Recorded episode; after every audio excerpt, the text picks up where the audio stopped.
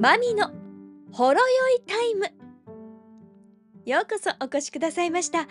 きなもの宝塚歌舞伎相撲。フリーアナウンサー青柳まみが心にほわっときたことについてマイペースにお届けしているポッドキャストチャンネルです。最後までお付き合いよろしくお願いします。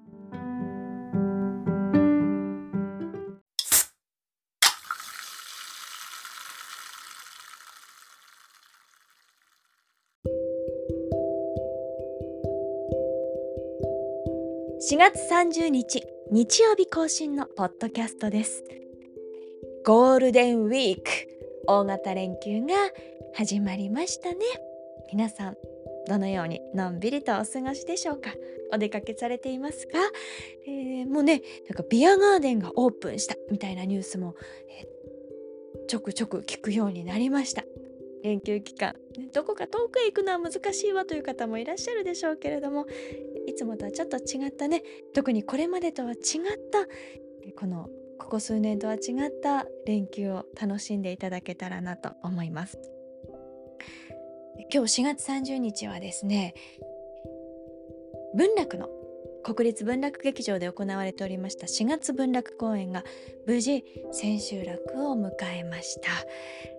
宝塚歌劇もね東京の劇場での公演が千秋楽を迎えまして何でしょうねこう。止まってしまうことが多かったんですよねこのところの4月の公演というのは。緊急事態宣言が出て何もできないという時もありましたしあの都道府県単位でね緊急事態宣言になってやはりも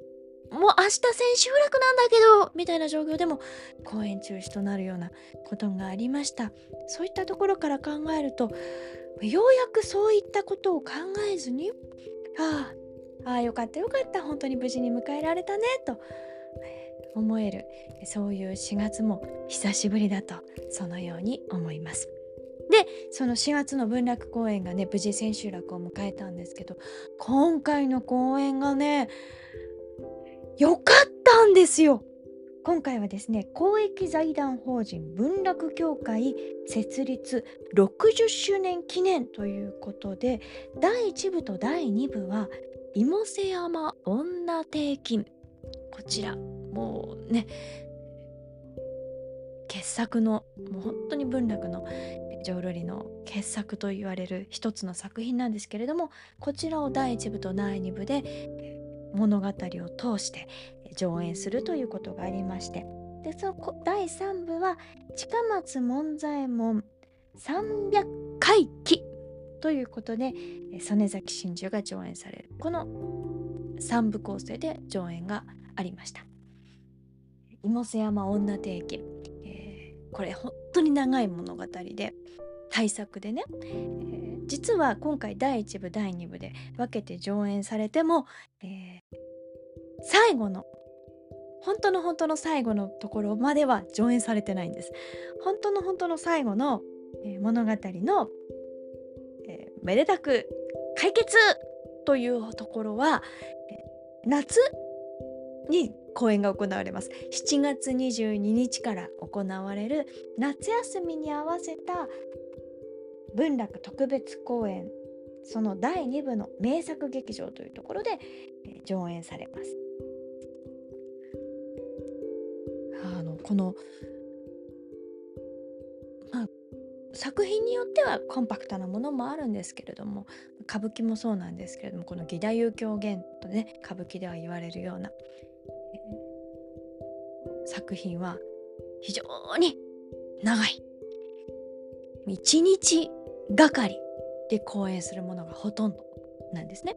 でもそれ毎回するわけにもいかないので、えー、見取りといってこう、まあ、人気の部分だけやりますよとかその人気の部分に合わせて、えー、その前後が分かるように物語をね、えー、仕立てて上演しますよということが多いです。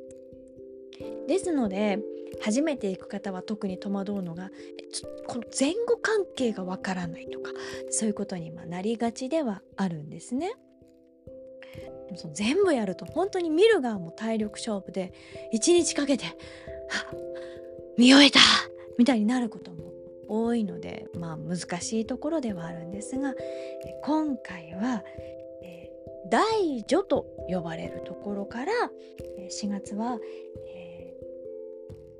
ー、芋山瀬山の段と呼ばれるところまで上演が行われました。これ午前10時半に開演しましてその芋山瀬山の段の全てが終わって劇場出たのがもう6時が近い状況。5時半過ぎに、演目が終わるという。ということは、まあ、間に休憩時間も挟まりますし第1部と第2部の間の入れ替わりとかもあるんですけど10時半スタートの5時半終わり まあそれでもなかなかですよね。でもね今回はそれが次どうなるかな？この次はこの物語どうなっていくんだろう？ずっと引き込まれ続ける。そういう形だったんです。皆さんの素晴らしい語り、えー、お人形の扱いがあった。もちろんそうなんですけれどもそれだけではなくてこの大女があった。これが大きいなと思います。大女大きい女言います、英語ではグランドプロローグという訳がついておりました。どういうことかというと、まあ、物語の大きな発端始まりこれからこういうこういったことに関連したお話こういった登場人物たちが来て物語が行われますよというのを表す場面なんですね。で奏本中心蔵の大女などは意外ともうシンプルでふーんでまあ本当にふーんというところなんですよ。なんでこう吉良上野介が円安半眼たちにね、えー、嫌な仕打ちをするかってそこが分かるようなところがパンと描かれるだけなのでまああそうだったのねぐらいなんですがこの芋瀬山女定金の大女は違うんですよ。うん、これめちゃくちゃ大事じゃないの？なんでここをずっとしてなかったのって思うぐらいに大きな物語のシーンとしてありました。でこの大女というのがなんと国立劇場で98年ぶりに復活して上演されたのが2019年。で大阪では大正10年に上演されてからずっと上演がなかったんです。でようやく今回大女の上演になりました。でもこうね長くなってしまうからで大女も少し省略する形で演じられることがもう大正の頃も多かったっていうことなんですけれども明治期に残されているものをもとに2019年に復活上演されてでようやく大阪で今回大女が上演されたという文楽の三大名作の一つなんですけれども、まあ、今回そうなったんですね。じゃあこれの大女がどんなだったのかグランドプロローグどうだったのかというとこですよね。うん、これがね、プロローグって大事なんだなって思ったんですよ。そう今日はその大事という話をしたいなと思ってて、例えばミュージカル「オペラ座の怪人」ですとオペラ座に残されていたいろんなものがオークションにかけられているところから物語が始まってでシャンデリアのね古びたシャンデリアが登場してでそれがバッと光を取り戻して天井にこう上がっていってっていうところからこう観客も、えー、そのミュージカルの世界にオペラ座にこう誘われるような気分になってでオペラ座の怪人の大きなテーマ曲が、えー、演奏されて物語の世界が大きく始まっていく気持ちになるんですねミュージカルでもそういうオーバーチュアと呼ばれるものがあります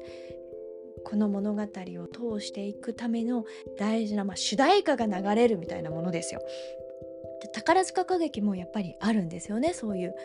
うん、ベルサイユのバラだったら「えー、リンゴ」ってこう鐘が鳴ってで「ただいまから上演します」というアナウンスがあってそしたら「チャーラーチャーラーラー」という曲が流れてで「愛あればこそ」のこうねメインテーマのフレーズがパッと演奏されて将校将校女たちが「ご覧なさいご覧なさい」って歌い踊る。もうまるでこうおとぎ話の本がめくられるようにこう今からベルサイユバラの物語を始めますよ。こんなお話なんですよ。という世界がこう広げられて主要な登場人物たちが登場して歌っていく。もうそれだけであ今から私たちはベルサイユバラの世界を見るのね。味わうのねって気持ちにさせてもらえるわけです。でこのグッて引き込む物語の力がこの特にこの妹瀬山女帝金の大女にはあるなって思ったんですだから私は朝10時半から5時半の次のね、えー、物語の大きなクライマックスの一つまでずっと物語の世界を走っていけた生きていけたな味わっていけたなって思いました。うん、でこのまあ、芋専門女定期がねどんな話なのかということなんですがこれは、まあ、皆さん大化の改新って歴史で少し習いませんでした？645年。これ何かというと中野大江の王子が、えー、中富の鎌足藤原の鎌足たちとね、えー、協力して、えー、その時権勢を誇っていた。なんなら少し独裁気味だった、蘇我氏を滅ぼした蘇我のイルカを滅ぼしたと討ち取ったという一種の変、えー、これから始まる天智天皇になって、えー、大化の改新を進めていかれるという、まあ、こういった歴史的なお話がございますね。でこのところを元に描いていくのが妹瀬山女定金なんです。つまりこの物語の悪として討ち取られるのは蘇我のイルカ。蘇我のイルカが独裁者となって、えー、もう天皇も、えー、追い落としてしまって、えー、天下を我が物とするというそういった状況になってその蘇我のイルカを討ち取ろうとするというお話。なんです。でこの蘇我のイルカを討ち取っていくぞという最後のこの物語の大クライマックスは夏にありますよっていうことなんですがでそこまでのお話として、えー、大女にはでもね蘇我のイルカは出てこないんですよ。出てくるのは蘇我の縁道なんです。帝が病のため盲目となってこの帝は天智天皇なんですけれどもとなっているそれそんな状況を利用して恵美氏が天下を我が物にしようとしているっていうそういった状況下で、えーまあ、恵美氏の家来のような人たちもいるんですけれどもその状況を憂いている人たちが出てきます。で一人が、えー、この物語を目撃していきそしてかつ、えー、当事者に巻き込まれていく大判事清澄彼は息子が、えー、鎌足の、えー、娘に仕えていたりするその娘は、えー、帝の寵愛を受けてるんだけれども、えー、でもそのねイメージが天下を我が物にしようとしているというところで非常に立場も危うくなっていると。で中富の鎌足藤原の鎌足はそんな絵地から言いがかりをつけられて、えー、しまった状況ででは私の身の潔白が明かされるまであの一切こちらには出てまいりませんと、えー、引きこもっておりましょうということで、えー、まあ宮廷を宮中を去ってしまうという状況になるんですね。えまあ、そういった状況下で藤原の鎌足川中富の鎌足川鎌足川に仕えてるそういう息子を持つ大判事なので、まあ、彼としても立場は微妙な状況ですよね。でそんなところに一人の女性がやってきてで彼女は自分の娘に婿を取らせて家を続けていきたいそういう話をしに来てお許しをっていうそういったところで出てくるんですけどもとても綺麗な方でその方の娘だから、まあ、当然美人なんですけれどもね、えー、そういった人がでも実はその、えー、やってきた女性彼女は貞子という名前なんですけれども、えー、貞子はの家とその大判事の家はその領地をめぐって争っているというそんな状況もそこで描かれます。つまりみんながいろんな利害関係のある状況下でいるんだけれども、ま、とにかく今はえみじがそうやって天下を取ってるからよろしくないなと思いながらもやり過ごそうとしている人たちがいるっていうのが描かれるんです。でそんな状況下でどんどんこう物語が進んでいくとそのまあこの物語の大悪人はイルカになるのでどうなるのと思ったら結局そのエミジがもうその時に大女で大悪党で描かれてるわけですよ。みんながね困ったな。やり過ごそう。この嵐をなんとかやり過ごしながら。でもなんとか帝にも良くなってもらって。なんとか状況が良くなってほしいな。うん。ってなってるそんな状況下のエミジがいるんですけれども。だけどもそのエミジの悪をばらして、えー、なんとか、えー、正義を取り戻そうとする動きが起きる。でエミジは観念して自害をする。そう自害をするんですけれどもそうなった瞬間にその、えー、なんとか取り戻そうとした側が今度は殺されてしまう。何が起こったと思ったらやってきました。イルカ。イルカが天下を我が物にするって出てくるわけですよ。で実はイルカはその父をも殺してるわけです。エミジをも殺すように仕向けて全てを自分のものにしようとするという。大悪党で描かれたところがあったからこそそんな大悪党の父も、えー、殺す、まあ、親殺しですよね。そういうさらに非道徳的なことをするイルカ本当に本当に本当に悪い人みたいな描かれ方がここで出来上がるんです。で今まで私はそこの大女を見たことがなかったのでそのエミジが悪い人で描かれるんだけどそこまで悪い人に感じないんですよ。だから、ま、そこに出てくるイルカも悪い人なんだけど今一つピンとこないでいたんですね。ところがここで今回そういう描かれ方でこう段階を追ったので人物像がそこでこうはっきりと見えるそんなイルカの独裁の中で、えー、貞子の娘も巻き込まれ大判事の息子も巻き込まれでこの娘と息子同士も実は、えー、家同士が争う中で互いに惹かれ合ってしまってっていういわゆるロミオとジュリエット状況になってでその2人の行く末はもうどうにもならなくってお互い、えー、命を散らすことになり親同士はせめてせめてこの2人を見落とした上でっていうねそういうこと思いになって両家も、和解をしみたいな話になる今回の芋山瀬山の段というのはそういったところまでのお話で、えー、一区切りとなってるんです。結局その私の中ですごく腑に落ちたのは蘇我の恵美大悪党だけどそんな大悪党をの親をも殺すイルカ本当に悪い人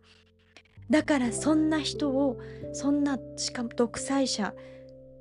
帝位を簒奪した天下を奪った人物なんとかしなきゃいけない。さあどうする？中富の鎌足り？藤原の鎌足り？どうする？みたいなところで今物語が続きは7月となっているわけなんですよね。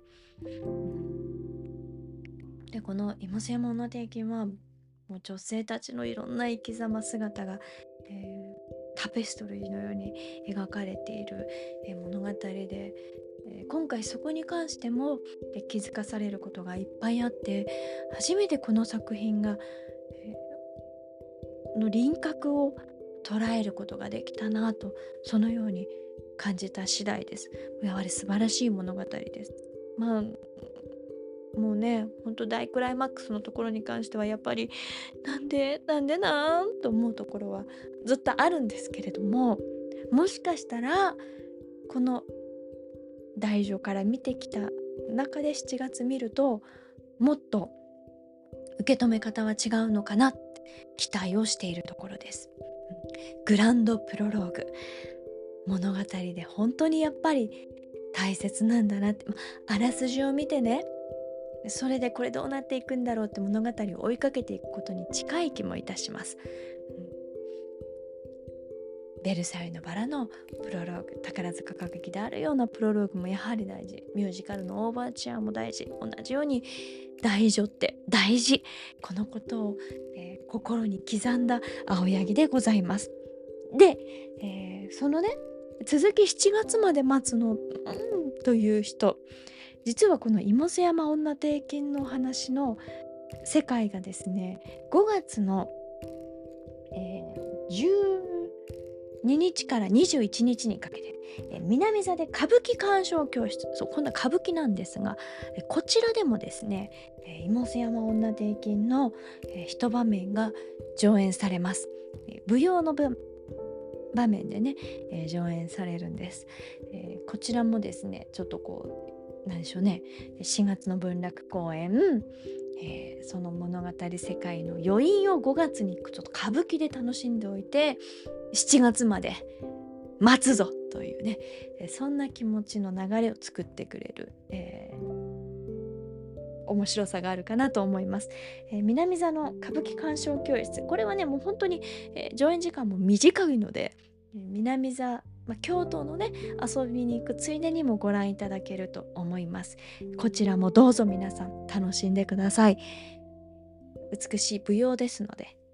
あ素敵綺麗だね、えー、恋人同士のね、えー、物語として楽しんでいただけると思います。ということでマミのほろ酔いタイム。今回は大女が大事。グランドプロローグ。妹瀬山女帝金の大正以来大阪で上演された大女を見て感じたことのお話をさせていただきました。それではまた来週。来週はもう5月ですね。連休も終わりのタイミングですがどのようになっていますでしょうか。来週もまた元気にお耳にかかりましょう。ここまで青柳まみがお届けしました。まみのほろ酔いタイムでした。この後も素敵な時間お過ごしください。